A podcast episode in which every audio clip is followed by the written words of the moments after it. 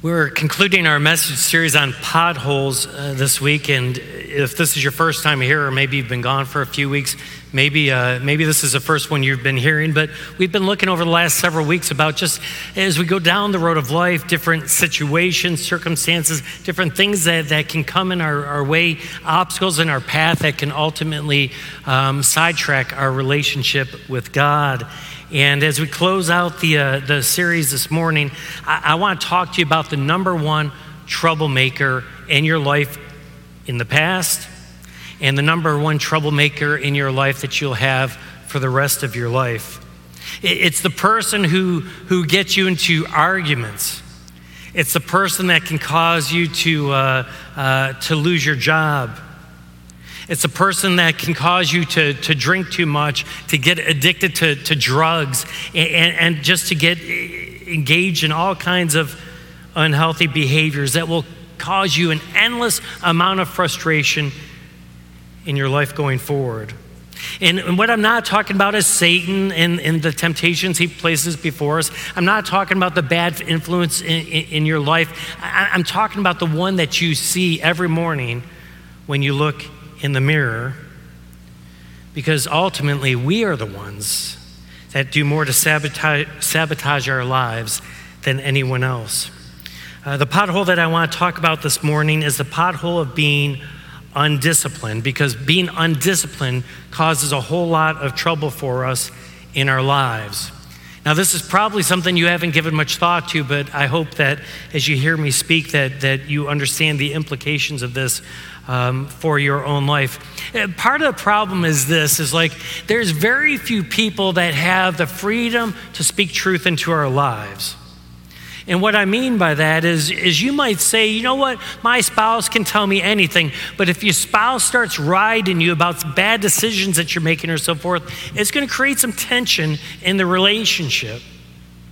It's going to create some fireworks. If you've got a friend that, that, uh, starts talking to you about like maybe some of the decisions that you're making, saying that you know you need to make better decisions and starts riding you and so forth, chances are you're going to start doing things a little less with that individual. Um, they're not going to necessarily be your good friend anymore. And I'm here to tell you that, like, as a pastor, like, if, if I get involved in something that's going on in your life and I'm having to sit you down and talk to you about maybe some choices you're making or so forth, eh, pretty soon you're going to, like, stop going to church here and you'll be going to the church up the road. I just, I know that from experience. It's happened multiple times. You know, very few people are willing to, to hear how, you know, they're living destructively and, how they need to start making better choices. I remember just, a, you know, a couple years ago, uh, I, was, uh, I was asked to do some premarital, or not premarital, some marital counseling to this couple that had gone to some counselors and some different things, and, and none of it had, had worked out. And so they asked for me to do some counseling for them. And, and the wife, I think, was open to this because she thought that I was going to just say that it was all the husband's fault and it was his problem. And, and I remember we met once, and, and then as we met again and again, you know, finally I was pretty direct with her. And I said, listen, like, it's never just one person's fault. Like, you know, yes, he's got some things to work on, but you realize, you know, when you're doing this and when you're doing that and doing that, you know, this is not good, that's not healthy for the relationship. And she was so incredibly offended by the fact that, that I was seeing fault in some of her actions that that was the last conversation that I ever had with them. And, and, so, once again, very few people have that privilege uh, to speak into our lives about the, about the dysfunction that we live and the better choices that we can make. And even though we don't necessarily allow our spouse to do that, we don't allow our friends to do that, we don't allow our pastors uh, to do that, um, God's word has that ability to do that. And so let's take a look at Hebrews chapter 4, verses 12 to 14. And it says this about the Word of God that the Word of God is alive. We, we think that the Word of God was just something that was spoken 2,000 years ago and doesn't necessarily have relevance today, but in fact, it's alive, it's still active, it's still relevant. In fact, it's sharper than any double edged sword. It has the ability to, to penetrate, even dividing soul and spirit, joints and the marrow. And it judges the thoughts and the attitudes of the heart. Nothing in all of creation is hidden from God's sight. For everything is uncovered and it's laid bare before the eyes to him that we must give account. So we're not willing to take the criticism uh, uh, of the unhealthy decisions that we're making in our lives from our spouse or, or from our good friends or, or maybe from our pastor. But this is why it's important to be in the Word of God because the Word of God will open it up before our eyes if we're willing to listen. And here's, the, here's really the main point that I want to make this morning is that having discipline is incredibly important in every area of our life. And if it's incredibly important in every area of our life, then it's, it's also uh, uh, incredibly important in our spiritual life as well. I think of a, an area of your life that, that ah, it doesn't matter if, if it's disciplined or not. You're watching your game, your favorite game this, this afternoon, and, and it's not going well and, and, and, you've eaten a bunch of food, you're not feeling great, you're getting a little too anxious about the game, and you start having like some chest pains. You know, and you think you might be having a heart attack, and you've got the choice between going to this one emergency room that is known to be like a, a really good emergency room. They get you in fast, they, they always have the right doctors on staff, they're very disciplined and you have the opportunity to go to this other one that they don't have that reputation. They might have the right people on staff, they might not. Uh, they're, they're not known to be very disciplined. When you're having chest pains, which one are you going to go to? What about like if you decide you, you want to move and you're having your house built and you have to be out of your house in, in like four months? Are you going to go with a builder that, that is disciplined, that you know they always have their employees on site, they're always able to keep according to schedule? Or are you going to go to, with one that, you know, that they'll deliver it, but they'll deliver it when they deliver it? Eh, you're going to go with the one that's going to like give it to you when you need it. What about if you're going into a battle? You're, you know, you're, you're serving in an army. Are, are you, would you rather serve in a disciplined army where, where, like, eh, there's a chain of command, people follow that chain of command, everyone knows what it is that, that they're doing? Or, or are you going to want to be a part of an army which, you know, it's undisciplined and, and people kind of do whatever they want? Maybe they'll even run away when it gets, gets a little hectic? Or how about even a sports team? As you're watching the game this afternoon, if the announcer says, you know, such and such team this year is not really disciplined uh, in, in, in the way that they're, they're playing this season, is that a compliment? Not at all. You want your sports team to be known as being very disciplined. Here's a quote from Tom Landry, who was the famous coach of the Cowboys back when I was a kid and growing up. He, Tom Landry said this He said, My job as a coach is to get men to do what they don't want to do so they can achieve what they always have dreamed of. Look at that quote. My job is to get men to do what they don't want to do. What don't men want to do? They don't want to be disciplined. But his job was to create discipline so ultimately they could achieve that which they would only dream of. And he was known as being a very disciplined coach. Now, the Bible has a term for, for being disciplined, and it's going to be the, the, the word that I'm going to use probably the rest of the sermon this morning. And that word is self control. That word self control is, is just not just a word of the Bible, it, it's actually a fruit of the Spirit. And if you have self control, you're probably going to be spiritually disciplined. But you're, if you're not good at self control, then you're probably not going to be very spiritually disciplined. What does the Bible say about self control? Look at Proverbs 25 28. It says this like a city whose walls are broken through, is a person who lacks self control. Now, you got to put yourself back in Bible times. They, had walls around the city for a reason. That was the only protection that they had from, from raiders and out, you know, outsiders and, and, and all kinds of mischief. You wanted to have a good wall of protection around the city. If that wall is broken through, that's not a good thing. This is what self-control does to us is it puts a wall around our life to protect us from the dysfunction of the world. And if if that self-control is not there, then that wall of protection isn't there. Because self control or self discipline. It, it's what keeps us on a worldly level, like things like overeating, right? I, I mean, the food nowadays is amazing, what they can do with taste, but with that taste comes all this, like, you know, extra fat or extra sugar or extra calories. Uh, self control, self discipline is, is where we, like, don't overindulge in it. Self discipline keeps us from overindulging in, in drinking and alcohol. Self control is something that keeps us from overspending. Self control is, is something that keeps us from, from wanting to get revenge. When people do things to hurt us, our natural inclination is to want to get them back. If you hit me, I want to hit you harder. That, that's what the flesh says, but self control says, you know what? I want to do that, but I'm not going to do that.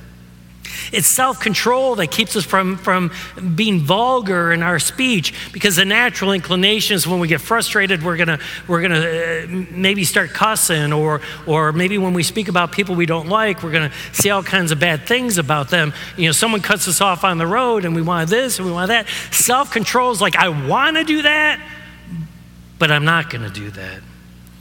Without self discipline, and without self control, uh, we open ourselves up to all kinds of dysfunctional, unhealthy, and unspiritual behavior.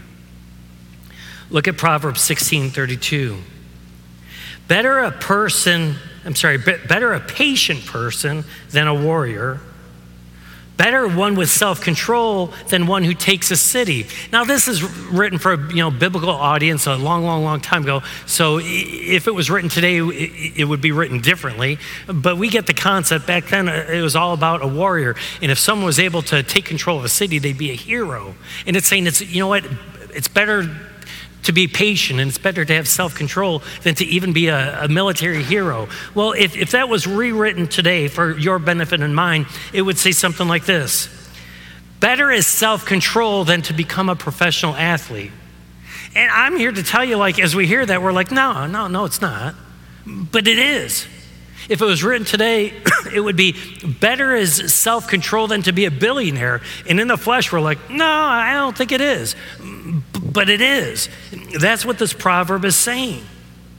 But we just chase after these lesser things. How many of us in here, like I said, this is probably a topic that very few of us has ever, very few of us have ever even thought of. How many of you have given it much thought to try to develop self-control? How many of you have given any thought to, to pray for self control or to ask God uh, for self control or self discipline? How many of us are even desiring it? Look at Titus 1 7 to 8.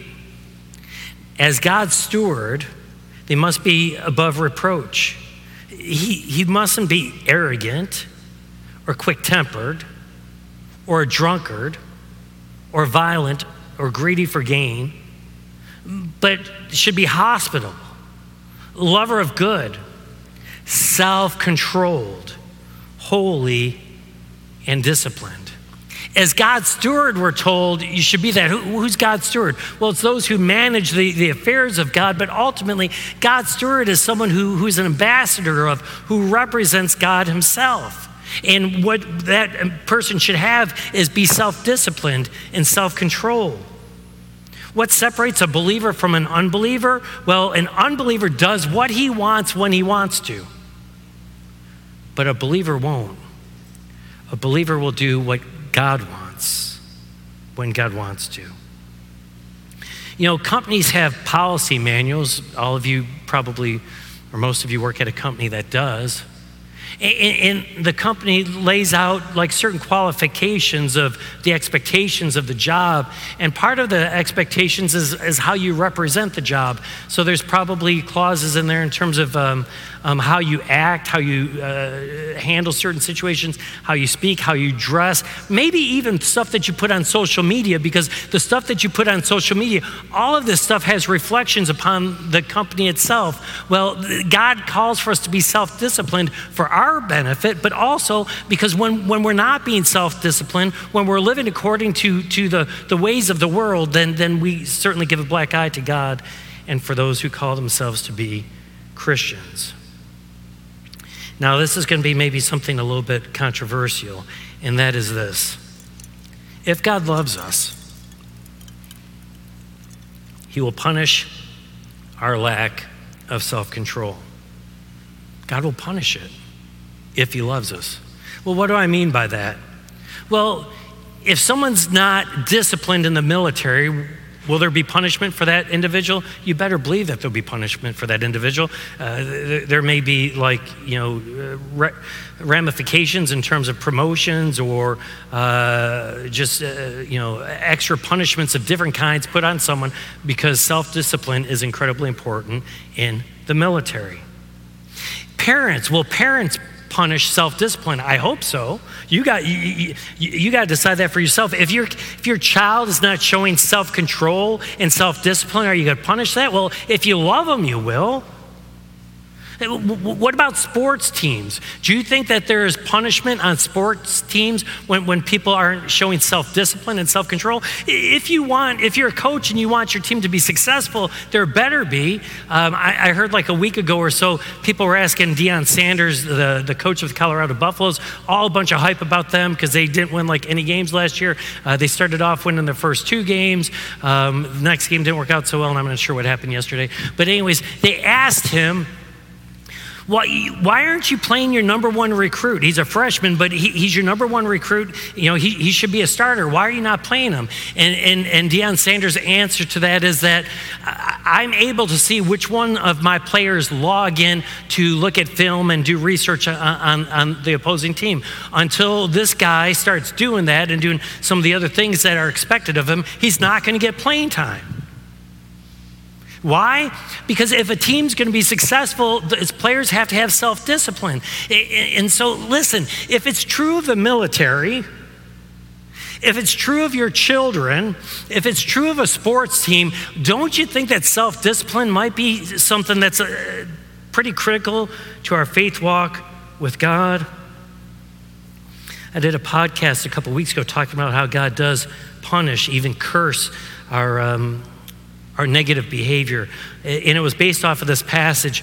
Look at Deuteronomy 11, 26 to 28. And uh, Moses writes this, it's, it's from the Lord. He says, See, I'm setting before you today a blessing and a curse. If you obey my commandments, that is, if you're self disciplined, obeying the commandments of the Lord your God, which I command you today, uh, th- there's blessing.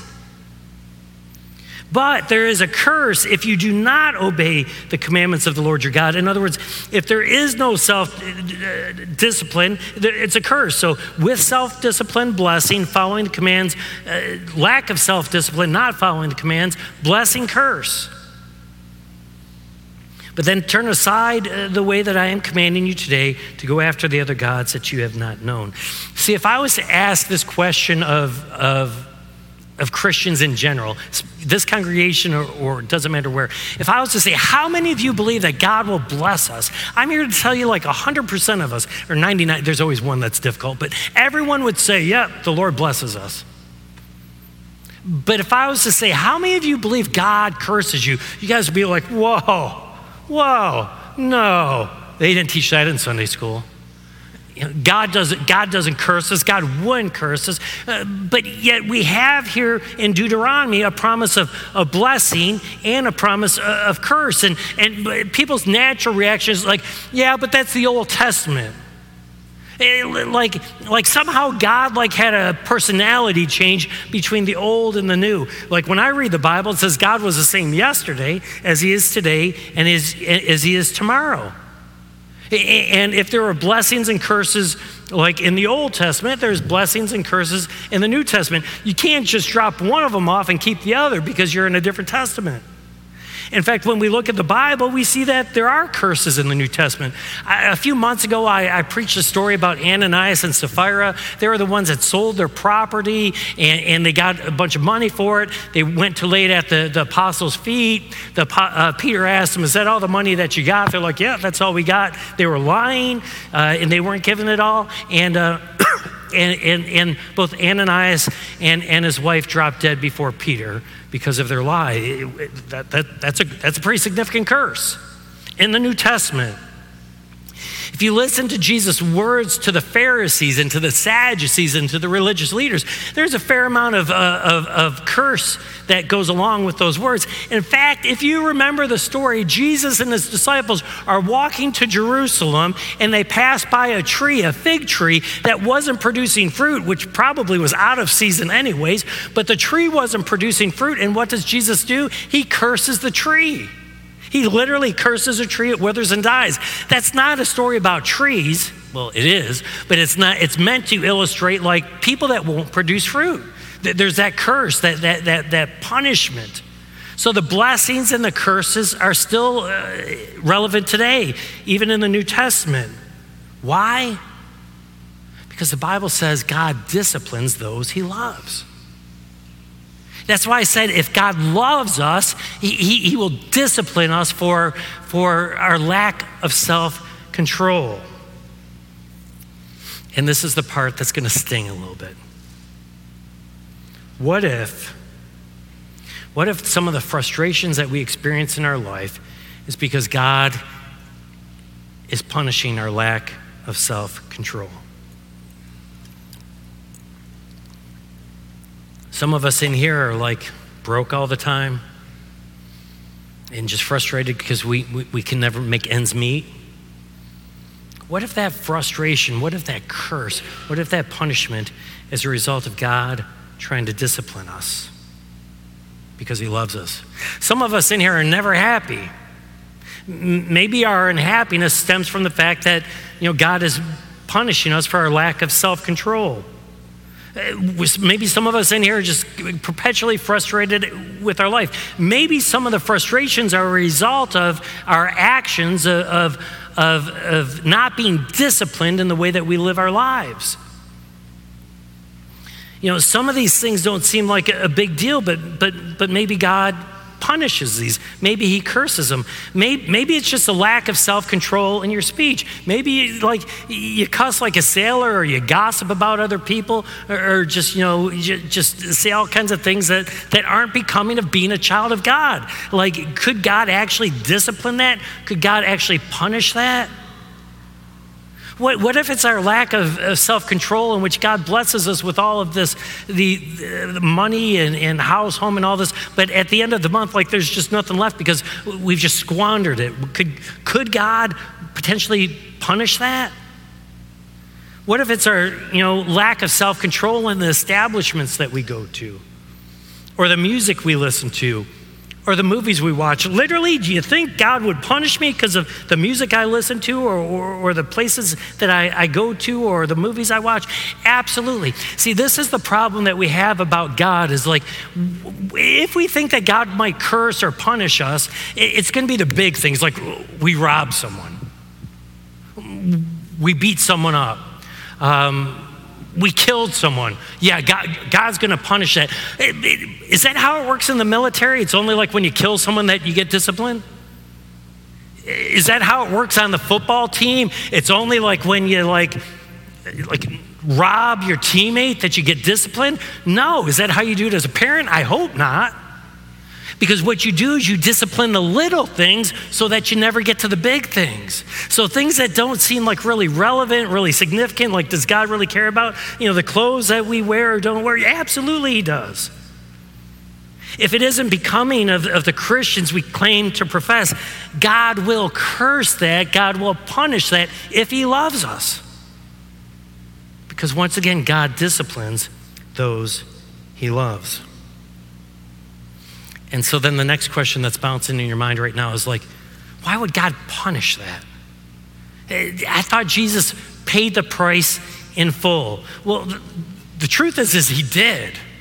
The fullness of your sin and my sin, thank God, has been placed upon the cross of Jesus Christ. If it had not been for the cross of Jesus Christ, we would have no hope, uh, we would have no salvation, we would have nothing. So don't hear me wrong. Like all of our sin has been placed upon Jesus. But that doesn't give us license to still go and live destructively because that's called cheap grace. It's like we make a mockery of the sacrifice. Jesus made the sacrifice to pay for it, so we just keep on doing it. It's, it's like making spoiled children out of us. It's kind of like this. Let's say you racked up a half a million dollars in debt. And, and you like you couldn't afford like your cars you couldn't afford your home uh, you know you, are about to lose your business you're about to lose it all. And i mean you, you're hurting in a bad way. And someone comes in and says listen I, I have the ability to help you. By the grace of god i'm going to help you. And they pay that debt off completely. Wow what a blessing that would be then what if you then just go and start racking up debt over and over and over again and start getting you to the place that you can't pay for that debt again? That would make a, a mockery of, of, of what that person has already given you. So when Christ, yeah, Christ paid the full price, but then we don't go back on doing, you know, all those things that he's paid the price for. Or let's say you're like a drug addict and, and, and you overdose and someone in your group happen to have that Narcan or whatever that shot is that they give you and, and, and like it, it, can help stabilize you and save your life. Someone does that, uh, you know, that ought to be like the wake up call to stop doing it. That doesn't mean great, you know, I'm going to go and do it again, you know, next week or, or two months from now. So, in fact, Jesus did pay the debt in full. But as a result, we're called to live a life of self discipline that, that shows us to be obedient children of Christ. Now, for the remainder of the time, I want to give you kind of two different ways that we need to focus on to become more self disciplined and self controlled in our faith, to be more uh, self disciplined spiritually. And the first is this, and it's a weird one because there's not really a spiritual component to it, but there is. And that is that we have to learn to control our body and our mind. Because all sin is going to stem from our body and our mind. And until you learn to control the flesh, you can't live the life of the Spirit. Paul talks about this. Look at 1 Corinthians 9 24 to 27. He says, Do you not know that in a race all the runners run, but only one's going to get the prize? He said, Run in such a way so that you will get the prize. For everyone competes in the games goes into strict training. They do it to get a crown that won't last, but we do it to get a crown that will last forever. Therefore, Paul says, I'm not going to run around like someone running aimlessly. I'm not going to fight like a boxer that just beats the air. No, I'm going to strike a blow to my body. I'm going to make my body a slave that he controls so that after I've preached to others, I may not be disqualified from the prize. Paul knew that if he was to get his spirit right, he had to first get in control of his body and of his flesh. And it's a struggle. It's not like this is just dropped on, on Paul's lap. It's not like it just came naturally. Paul said, The good that I want to do, I don't do. The, the, the bad that I, I don't want to do, that I keep on doing. And, and there's just this battle and there's this struggle. But, but you got to work at it. He relates it to the training of, of games to be a boxer, uh, to be a runner, to be an athlete. It only comes through countless of hours of, of work and effort. There's a Swedish psychologist by the name of Anders Ericsson.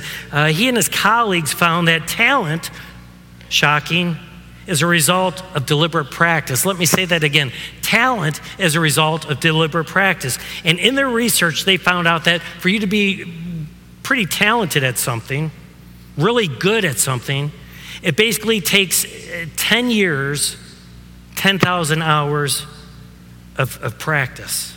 And if you break that out, that's like 19 hours of practice every week for 10 years. Like you're just, you're not naturally going to be great at something, but if you put enough time into it, if you put enough practice, if you put in 19 hours a week, every week, uh, for every year, for 10 years, you're going to be pretty good at it. What if we put that kind of effort into our faith? What if we put that kind of effort into becoming self, um, self-controlled and self-disciplined people? I've spent a lot of time myself, like I just understanding and resonating with what, what, what Paul calls for us to do to like to be able to mute the, the, the desires of the flesh. And I, uh, uh, that's, that's why I fast.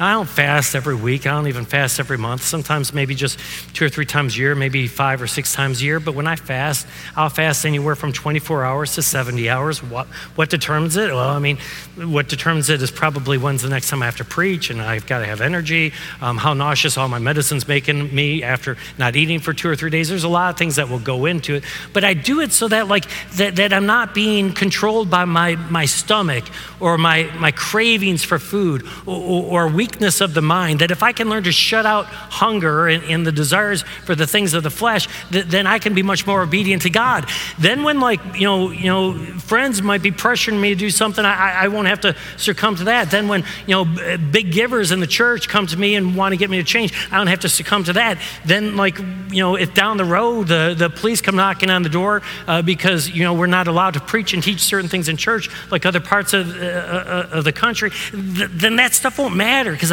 I've just shut it down. I, that the things of the body and the flesh ultimately don't matter. I, have shared with you guys jokingly, but it's true that my second year in my house, I swam to the day before Thanksgiving. In, in the day before Thanksgiving, as I was swimming, I only made it 15 minutes through the 30 minute swim, and literally like one hand and one arm stopped working. And, and as I was swimming with one arm and two legs and the other arm stopped working, I knew it was time to get out.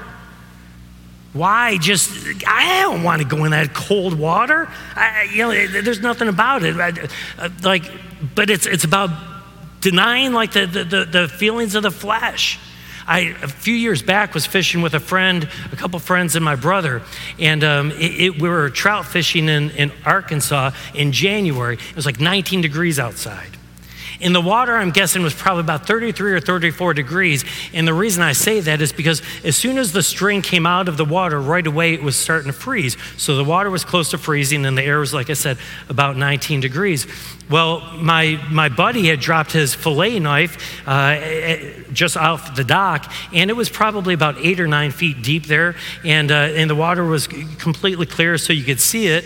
And, uh, and he, you know, he kind of dared me to, to go get it. And you know what I did? Like I, I jumped in, I swam underwater, and, and I grabbed it. Was I looking forward to going into 33 degree water? Did I even know what I was about to experience? I, I had no idea. Um, why did I do it? Well, I did it because one, I, I don't want the things of the flesh to like control what I do or don't do. And honestly, he like bet me 40 bucks I wouldn't. True story. I, you know, I can think of at least a couple times over the last year that when I'm playing sports, like something weird is going on with my body and like everyone else is fine, but like I'm about to pass out to the point that I'm like seeing a speck of light. Now, you would think when that's going on, someone would be like, guys, I'm sorry, I'm not going to play anymore. I need to sit down. Me, no, I just, I mean, I just kind of force my way through it, right? I, I, I keep doing it. Why? Well, one, I'm stupid. Uh, two, I'm stubborn. And, and, three, it's like I, I, I don't want to be controlled by any of the inconveniences of the flesh. There's nothing about what I'm describing to you that's easy or, or whatever, but, but it, it's about like being able to, to say that, that there's things that matter more than the, the, the things that I'm feeling in, in, in this world so that it, it, kind of prevents you uh, from, from being tempted by, by those things of the flesh. Well, once we, and let me just say this you can't exercise if you can't, if you cannot control your flesh, let me say it that way. If you cannot control your body, uh, you can't ever exercise control over your spirit.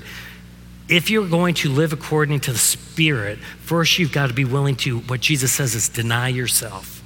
Deny yourself. You might want this, but deny yourself, and then you take up your cross and you follow Him no matter how uncomfortable it is. All right, so lastly, once we've learned to turn off the flesh, to not be um, controlled by our emotions, our feelings, our hungers, our thirst, our need to have friends, what, whatever it is, once we've learned to shut that off, then we can live by the Spirit.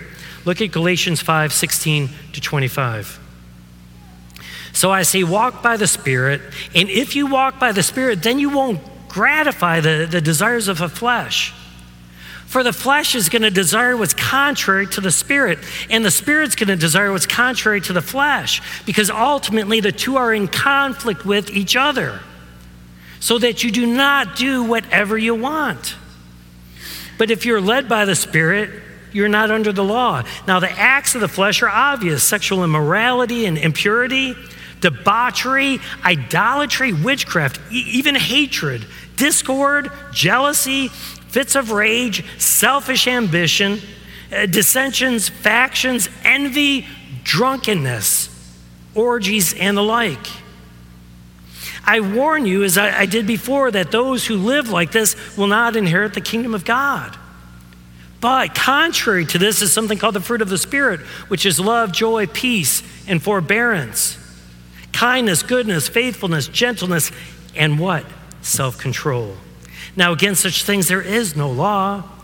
Those who belong to Christ Jesus have what? Crucified the flesh with its passions and its desires.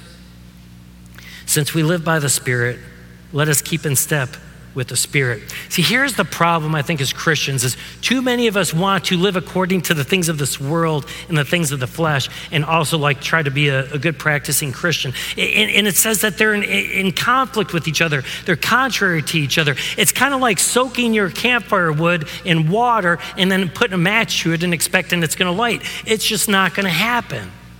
We have to first die to the flesh, and then we can live for Christ.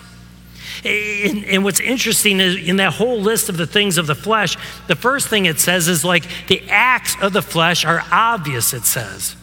I mean, I would say that there, there was a time that, that the acts of the flesh were obvious, but I'm here to tell you, like, nowadays, the acts of the flesh aren't obvious because about half of the things on there are just normal hatred, fits of rage, selfish ambition, dissension, faction, envy, drunkenness. I mean, uh, probably three quarters of those are eh.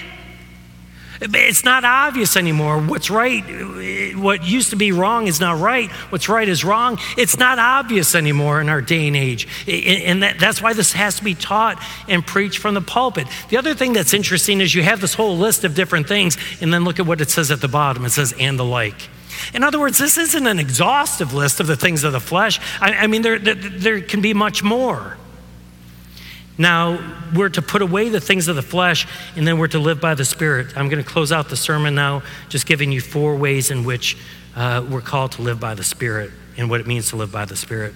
And the first is this when we live by the Spirit, it means that we have to yield ourselves to God's control. That it's no longer what I want and what I desire, but ultimately it's about what God wants and what God desires. It is what we pray for in the Lord's Prayer when we pray, Your kingdom come and your will be done on earth as it is in heaven. It's not about me, but it's about God. That's where it starts. And then the second thing that, that it moves to is that we've got to be willing to walk in obedience. And some people argue, well, anyone can walk in obedience, anyone can go through the outward motions. No, I would say what's far more likely is Christians claim to be Christian, but their walk doesn't represent that they are Christian. And I found this like when I walk in obedience, even if like I'm forcing myself to do something that I don't want to do, eventually like my heart and my spirit will catch up. What does it mean to walk in obedience? Well, when we give sacrificially, when we tithe, that's the way that we walk in obedience. Now, I'm here to tell you when I started doing that in college, that wasn't particularly enjoyable. But as you walk in obedience and you do it regardless of whether you want to or not, then over time you, you end up taking joy in seeing you know, what your giving does uh, in, in terms of being able to uh, accomplish God's good in this, this world. When we serve, like uh, there's probably many Wednesdays we, we'd rather stay at home, or Sundays we'd rather just come for an hour. And so maybe we, we don't want to serve. And so we just want to show up and, and go home. But you know what? When we walk in obedience, we serve, even though we don't feel like serving sometimes. You know, when we walk in obedience, we just choose not to go to certain places. Are there places that I would like to go that I choose not to go? Absolutely, all the time. But when walking in obedience, you know, I, I, I won't do that. Uh, when we walk in obedience, we you know, choose not to say certain things that we would otherwise like to say. I can tell you this is like if you come and tell me off, right? You, you don't want to know what's going to start bouncing around in my head. But I can promise you this whatever's coming out of my mouth isn't going to be going what's going on in my head, right? Why? Because when I walk in obedience, I don't tell you off back. I, I try to say what I need to say, but I try to say it as lovingly as I possibly can. I just, I would rather tell you off, right? But that's not what walking in obedience is. When we walk in obedience, we don't watch certain things that, that we, you know, our friends might be watching or, or that we think would be really funny or whatever. When we walk in obedience, we, you know, we, we just don't do certain things. We don't uh, talk certain ways. When we walk in obedience, every aspect of our life really ought to look different than, than what the average person would be doing because you're walking in obedience to Christ. That's what it means to walk in the Spirit that we yield our desires to Him, that we die to ourselves and we follow Christ, and with that we walk in obedience, and that oftentimes means doing things we'd rather not do. And then it means that, that we do do other things regularly that help us to grow in our faith and, and grow in our walk in the Spirit. And, and that's where fasting becomes important because in fasting, once again, we're learning to, to deny the flesh. The flesh is the killer here. The flesh is always trying to get us to do things that will distract us from our relationship with God. And fasting is just one of those ways in which we fight the flesh going to church, because you're hearing a message like coming to church. I'm, I'm encouraging all of you to exercise self discipline and self control. And you probably haven't heard a lot of messages about it, but it's so incredibly important. When we go to church, it's where we hear God's word proclaimed to us. When we go to Bible class, not only are we hearing God's word and growing in God's word, but it's more informal. So we have opportunity to share life stories with one another. Wow, you went somewhere and you had that happen to you. I went here and I had that happen to, to, to me. And we, we grow together.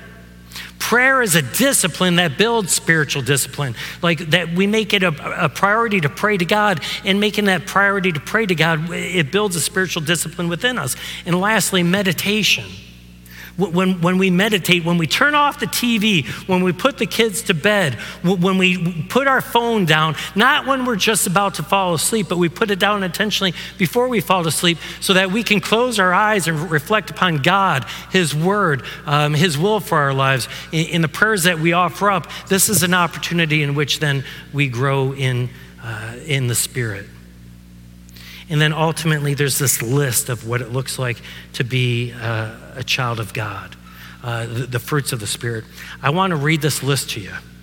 And I want you to keep tracking yourself how many of these apply to you. It says that the fruit of the Spirit are these love. Would people say that you're a loving person? Joy. Would people say that you're a joyful person? Peace. Would people say, you know what, they just have this sense of peace about them? Would they say you're patient? Would they say you're good? Would they say you're kind? Would they say you're gentle? Would they say you're faithful? And would they say that you have self-control? You see, these are the fruit of the Spirit that as we as we deny our flesh and walk according to the Spirit and the will of God, then, then these are the qualities and characteristics that, that we should exhibit. I would just challenge once again all of us with this. Are you frustrated and discontent with your life? If you are, it's, it's easy to blame others.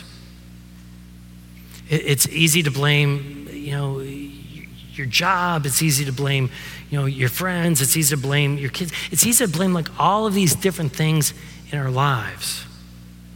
But it starts by looking in the mirror in recognizing, you know what? Am I living a self disciplined life? Am I living a life of self control? Because in the end, God will bless that.